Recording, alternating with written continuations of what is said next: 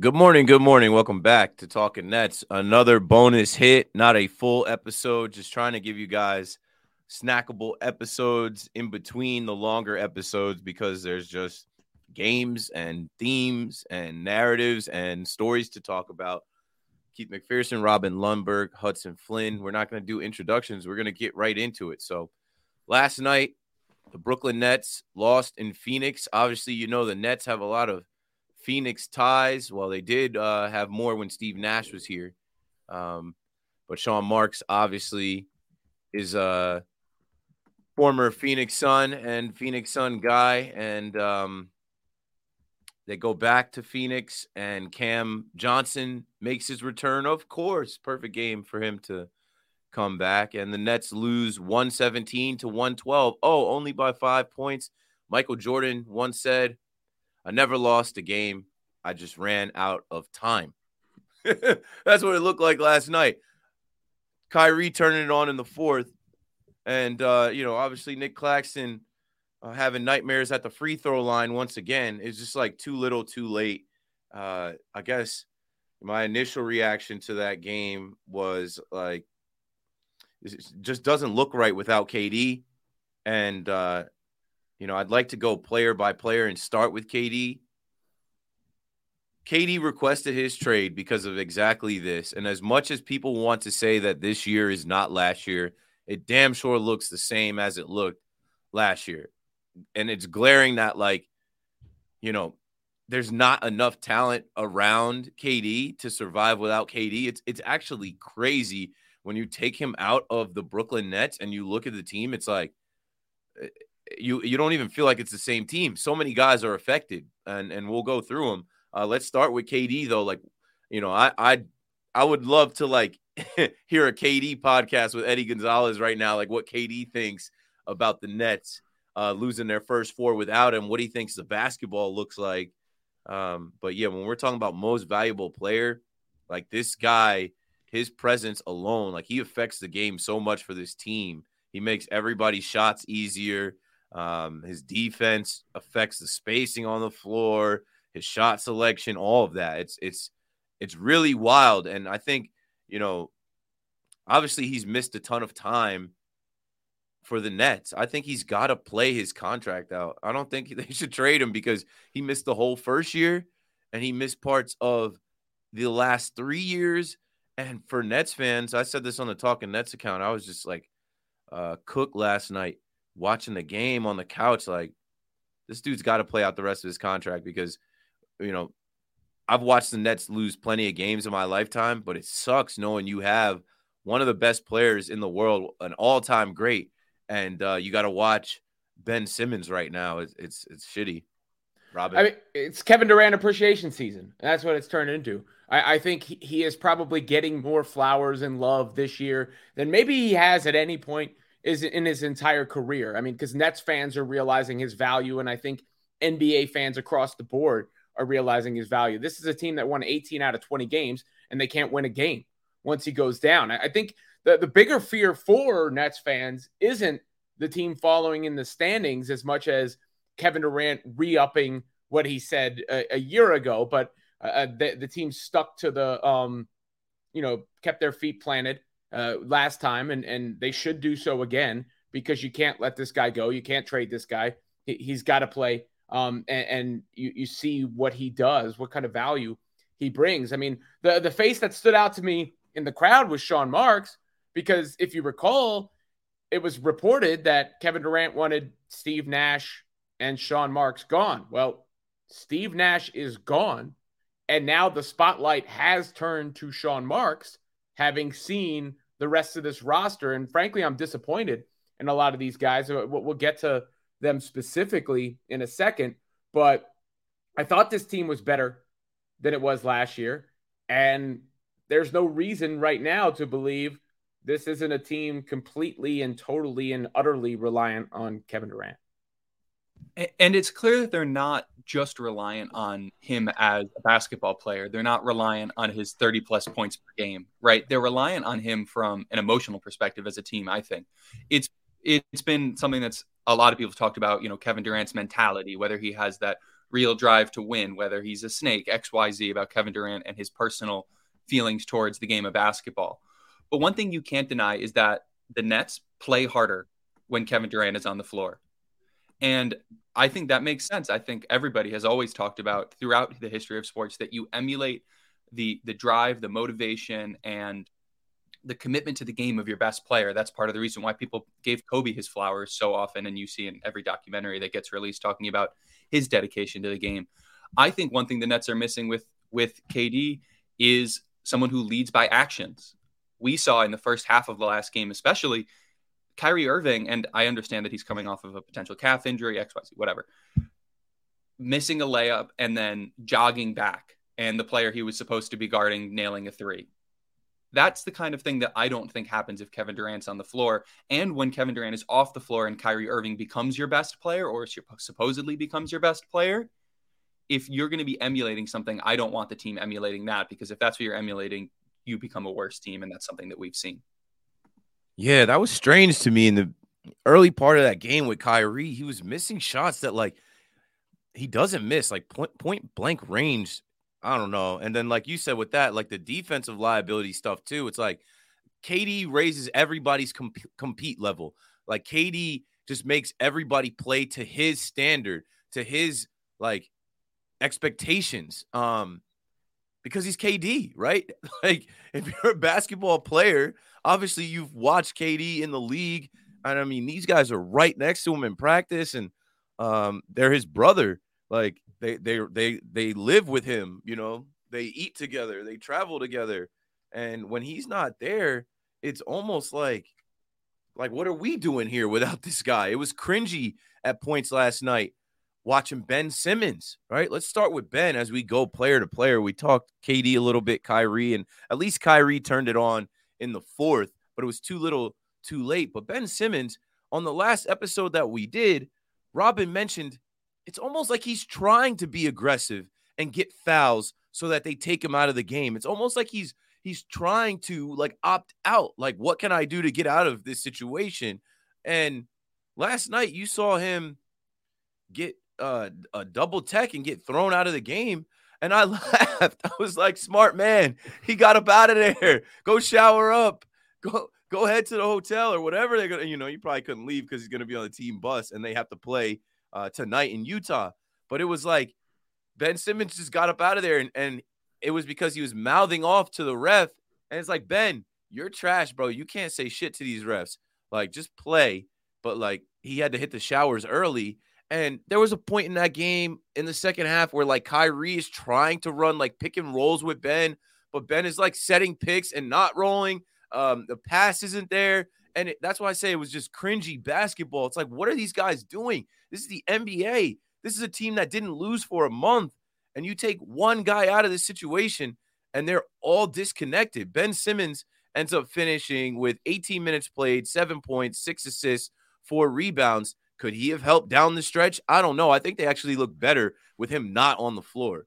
Uh, Benzo, like uh, it's it's he's a head case. That's a, the, the problem.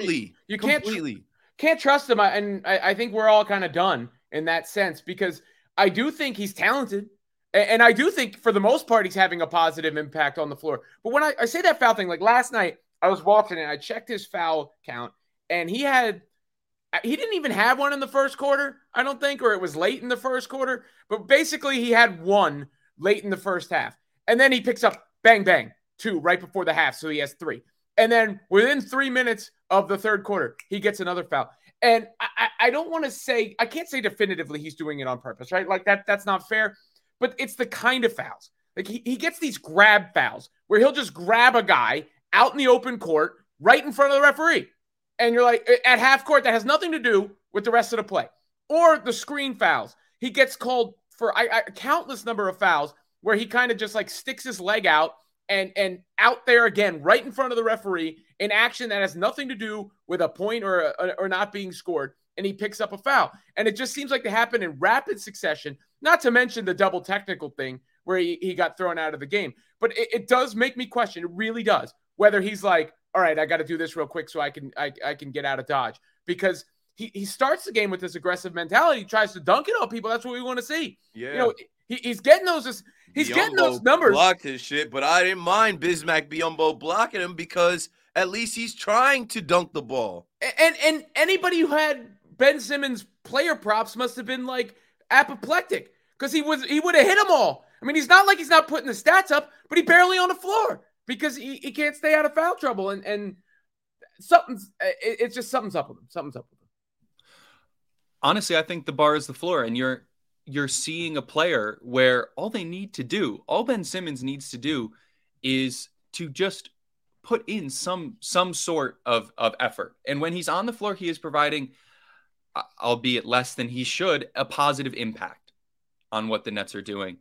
But like you said, Robin, it, it seems to me that there is there's a level of anxiety around the fact, and and not to sound like a conspiracy theorist, but uh, to play in in crunch time, and anxiety i think is the correct word because he's talked about those feelings of anxiety and depression you know coming from from basketball fans.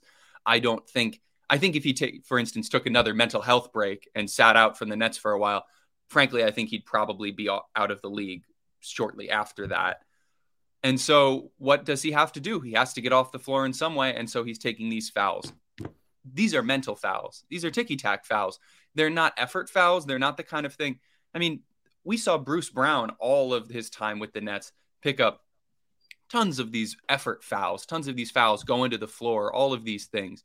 In playing, frankly, what we see now from Ben Simmons, almost a similar role. Yeah. And it, it's just it's just a different level of effort, a different level of motivation.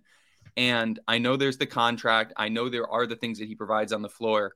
But at a certain point, I think the coaching staff or the organization as a whole needs to step in and give him some kind of a gut check in terms of not playing because if this if this is what we're getting then you know what are we getting i'm over it i've said all season that i have so so low or such low expectations for him but like these fouls these are like rec league fouls or like like high school fouls like what are you doing bro and and I don't have time for it. And and Nets fans don't have time for it. We inherited this nonsense and it's counterproductive. Now, what about Nick Claxton? I will say, you know, I already joked about Nick and uh, you know, his foul troubles or foul uh free throw shooting troubles at the foul line. I thought it was hilarious at the end of the game that Reggie Miller's like, just shoot it regular. You're gonna miss it anyway.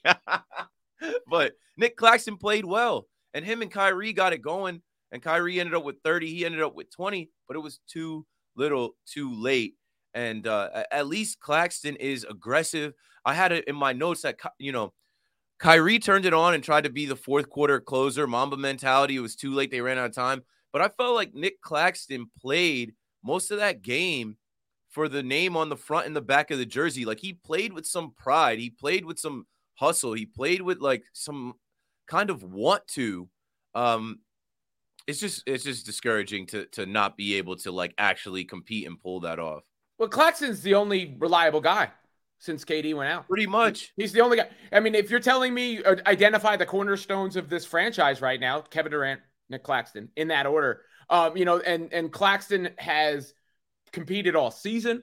He's finished around the rim. He's blocked shots. You know, he, he's run out in transition. He, he's obviously dealing with some sort of injury uh, to his shoulder. You see the the tape there. Um, eh, but that hasn't stopped him. So I, I got nothing bad to say about Nick Claxton. I mean, you, you keep mentioning Kyrie. I'm sorry, you can't just do it at the end of the game. Like right. that's that's my that's my level of frustration. We know what Kyrie Irving's capable of. He showed it. He has to do it that entire game. And every time KD's been out, he's come up small.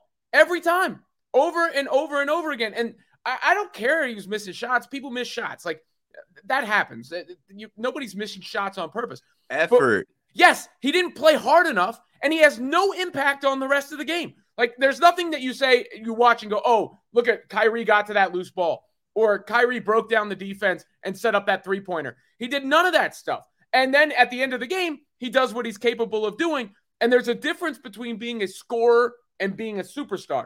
And right now, Kyrie's showing he's a scorer and not a superstar because this was his chance to answer the bell. And and if he's if he's what we know he's he can be, he plays like he did in the fourth quarter the whole game and the Nets win. he had that play where he did take the ball away from Lee, from Damion Lee, who, of course, new career high. Uh, not Damion Lee, it was um, the other the other Lee, Saben Lee. I'm not familiar with the kid, but uh, obviously the Nets have a calling card of giving up career highs to some random guy, Keldon Johnson. Now, uh, Saben Lee. But there was a play where Kyrie took the ball from him, and I'm like, okay, now there's effort, right? On every possession late in the game. There's urgency. Where was this urgency to start? Go ahead, Hudson. There there's no there's no sense of urgency. Honestly, I don't think generally. And I know a lot of people were were trying to pull some moral victories from the fact that the Nets, you know, won the fourth quarter 38 to 23 or whatever. I, I don't take I don't take any moral victories from that. I don't take any sense of of of urgency from that. I'm not impressed with the game that Kyrie Irving put up. I'm not impressed with the game uh, that the Nets put up after getting punched in the mouth throughout the entire game. It obviously it was too little, too late. We lost the game. You know, Keith made the MJ comment about running out of time. I, I don't think that the Nets really, honestly, it doesn't feel like they care about running out of time. It doesn't feel like there's a sense of accountability for running out of time. We're going into a stretch. We have four more road games that we have to play. And if you're losing these games to, you know, Saben Lee and often injury Cameron Johnson and, you know, the rest of the G League Suns, it, I, I just don't think there's a pride there. I don't think there's a pride in the way you're playing. And I don't want to have to do this, but I do have to, at, at a certain point, point my finger at Jacque Vaughn because all of the positives that we talked about with him – are kind of now turning in the opposite direction where we're not seeing the Nets play hard. We're not seeing de- defensive cohesion. We're not seeing a team first mentality. And I think it comes down to the fact that he needs to be able to get his team right for this kind of a situation. This is a coaching test. It's an organizational test, it's an individual player test, but above all, I think it's a coaching test. And right now, Jacque Vaughn staring at 0 and 4, I don't think anyone can confidently say that he's passed it or even has been close to doing that. Yeah, there were times last night where I was looking in his eyes and and he just seemed like frustrated or stuck. Not frustrated because he doesn't show that kind of emotion, but it seemed like there was nothing he could do. He could call a timeout, he can clap and try and get guys into it, and it was cringy to watch. It was like they were disinterested. I'm not giving them a moral victory because of the fourth quarter when uh, they took, you know, the, the Suns took their foot off the gas. And when they had an opportunity to do it, how'd the possessions go? Turnover, turnover, turnover, no points. They had three possessions where they turned the ball over and had no points. A couple three point shots from Seth Curry and Kyrie, and Kyrie had 18 in the in the fourth. It's too little, too late. And then you end up in this free throw game with them where you can't win that game. You're not going to win that game at the foul line. Yeah, that turnover stretch was was the end of the game. But I, I, I don't know really how to put the blame on Jacque Vaughn to be honest with you because we, we talked about KD and what he brings to the table. I'm frustrated with Kyrie because we know what he can bring to the table. Frustrated with Ben Simmons because of whatever you call what's going on with Ben Simmons. So outside of that, Claxton's the only guy who's reliable. Uh, um, Joe Harris has never made an important shot or play in his life. You know, he, he started the game well, and then he, again, he turns it over at the end of the game. I can't remember him ever hitting a big shot. Royce O'Neal just isn't that guy. He's playing off of other players. That's that's what he does. Seth Curry, he he's another guy who commits a, a lot of dumb fouls. Uh, doesn't really pass the ball very much. I mean, he could score, he could shoot, but eh. Um, who, who else on the Cam Thomas? Eh, eh, yeah, sometimes he has these games where he scored, but he he ain't, he ain't a real dude. Seven uh, minutes for T.J. Warren last uh, night, three points. And where was Sumner? yeah, that's a good question. Everybody was asking that on on Twitter. What's up with that? Is he hurt? He wasn't on the injury report. But the the roster, the other guys just aren't good enough. That I mean, that's part of the problem. And I'll say this, Robin. Again, like even Utah, like Utah has been reduced to the player in the summer we thought he was when the Nets signed him. We're like, he's a non-factor. Who is this guy? Mm-hmm. Like he's been reduced to that. KD when KD's on the floor, he's got open threes. KD changes everything. And when I'm looking at the players on this team, I'm just like, this is not like, you know, Markieff Morris, Day'Ron Sharpe. I'm looking at the box score. Like uh, there's nothing. There's nothing that that moves me here. So where do we go from here? Uh, I guess we'll wrap this up. We we we've kind of taken this longer than we plan to. Uh, the Brooklyn Nets have to play tonight, Friday night in Utah. the Spur, uh, not Spurs, the Jazz. The Jazz will probably beat them. And then, if you are paying attention, the Warriors are still here, folks. Uh, the Celtics Warriors game was a reminder to everyone. Hey, if uh, these guys somehow meet in the finals again, the Warriors are not done, and that's who the Nets have to play on Sunday night. And then I guess we'll come together in pod Monday and do a, a longer pod on this stretch. But this losing streak probably turns to six over the weekend. Anything else you guys have to add? I'm just not feeling it. I'm I'm sorry, uh, Nets fans out there. I know we can never have anything nice. I know it's a lot of doom and gloom, but it's just like it sucks because it's the same thing that happened last year. And you know, I also wanted to add, you know, not knocking Jacque Vaughn because what what can you do when you don't have your best player and and like everybody knows it. But yeah, it is a test. It was a test for Steve Nash, and he failed. The team lost 11 in a row. Uh, Jacque Vaughn says it's not last year. We're just going to focus on game to game. I don't know what he can do to motivate him. Kyrie Irving said it's not last year. Kyrie Irving has to prove it's not last year. Vaughn said it too. They're Yeah. all saying that. Nick Claxton said it too, and they talked about the locker room and all this stuff. It does. All the talk doesn't matter when we're watching them play. We're watching them on the floor. It is not it. yeah, there's no confidence they're going to win any of these games. So the, the only thing they can do is surprise us. I mean, that's that's basically what, what they have to do in order to answer the bell. They have to pull off a surprise win or two because they lost the games that they should. You know, like when you were looking at the schedule beforehand, when KD goes down, you go, oh well, at least they're in Phoenix. You know, or at least they've got the Spurs. Uh, I think they play the Pistons next week. Those were the games they were saying, okay, you can win that, maybe go 500. They lost the majority of those games. So for this not to be a colossal failure again, they're going to have to win some surprise games. And other than that, get well soon, Kevin Durant. Get well soon. We need you. Sorry, Hudson. Uh, I was I just think no, I just think we've been reduced to the style of Nets fan that has kind of marked this franchise where we're looking for cohesive efforts that might pull off a surprise. And that isn't where we should be at with the payroll that we're spending. And I think that's what's so disappointing. Yeah, there's just a disconnect, a, dis- a disconnect that was obvious. KD was right. KD was right. I'm sorry, but KD was right to, you know, call out this organization, request a trade. Uh, like, just look at what we have here. It's crazy to think that like this guy knew, and people killed him for it. Uh, Nets fans killed him for it. We all looked at him like the bad guy, and he's like, no, no, no, no, no. This is not right. This is not good enough. This this GM, this coach, like Joe Tsai, what's up? Talking I mean- Nets. Sean Marks has a couple weeks. Trade deadline coming up. Help us. SOS. If I'm KD, I'm in no rush. If I'm KD, I'm in no rush. I'm kicking back like, see, MVP, you need me. You, you, you, literally need me. And this is what I talked about. I saw Nets season posted the clip, and I went back to try and find my clips from Media Day, and he said, you know, what what happens when I go out? What else is there? And there's nothing. So I don't know. Nets fans, hang in there. Year 10, we don't deserve this. Mr. Whammy don't deserve this. Ali Love don't deserve this. Talking Nets don't deserve this, but it's what we're used to. It's all we've got. Let's go Nets. Let's go Nets. Brooklyn.